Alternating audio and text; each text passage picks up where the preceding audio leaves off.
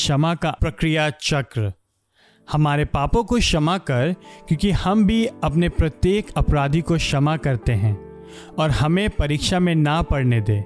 लूका ग्यारह, चार। कौन किसको पहले होकर क्षमा करता है? एक और यीशु कहता है, हमारे पापों को क्षमा कर, क्योंकि हम भी अपने प्रत्येक अपराधी को क्षमा करते हैं। लूका ग्यारह, चार।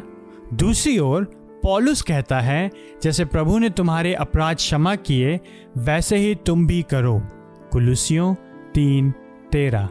जब यीशु हमें प्रार्थना करना सिखाता है कि परमेश्वर हमें क्षमा करे, क्योंकि हम स्वयं क्षमा करते हैं तो वो यह नहीं कह रहा है कि क्षमा करने में हम पहल करते हैं।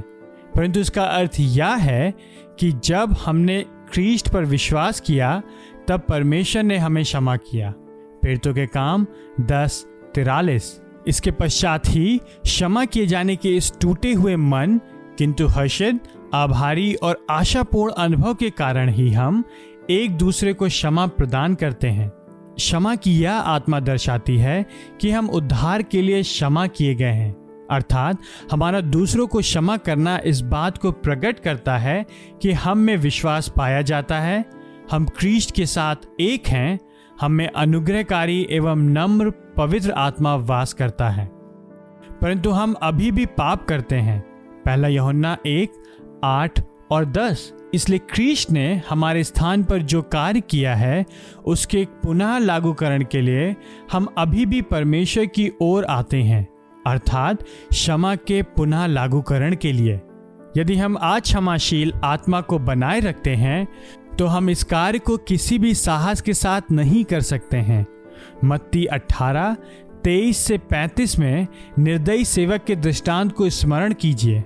उसने अपने संगी दास को क्षमा करने से अस्वीकार कर दिया, जो उसके दस रुपए का ऋणी था। यद्यपि उसका करोड़ों रुपया क्षमा कर दिया गया था। उसने अपने ना क्षमा करने वाले हृदय से दर्शाया कि राजा की दया ने उसको परिवर्तित नहीं किया था। यीशु हमें इस मूर्खता से बचाने के लिए प्रार्थना करने की शिक्षा देता है। हमारे पापों को क्षमा कर, क्योंकि हम भी अपने प्रत्येक अपराधी को क्षमा करते हैं। लूका ग्यारह चार।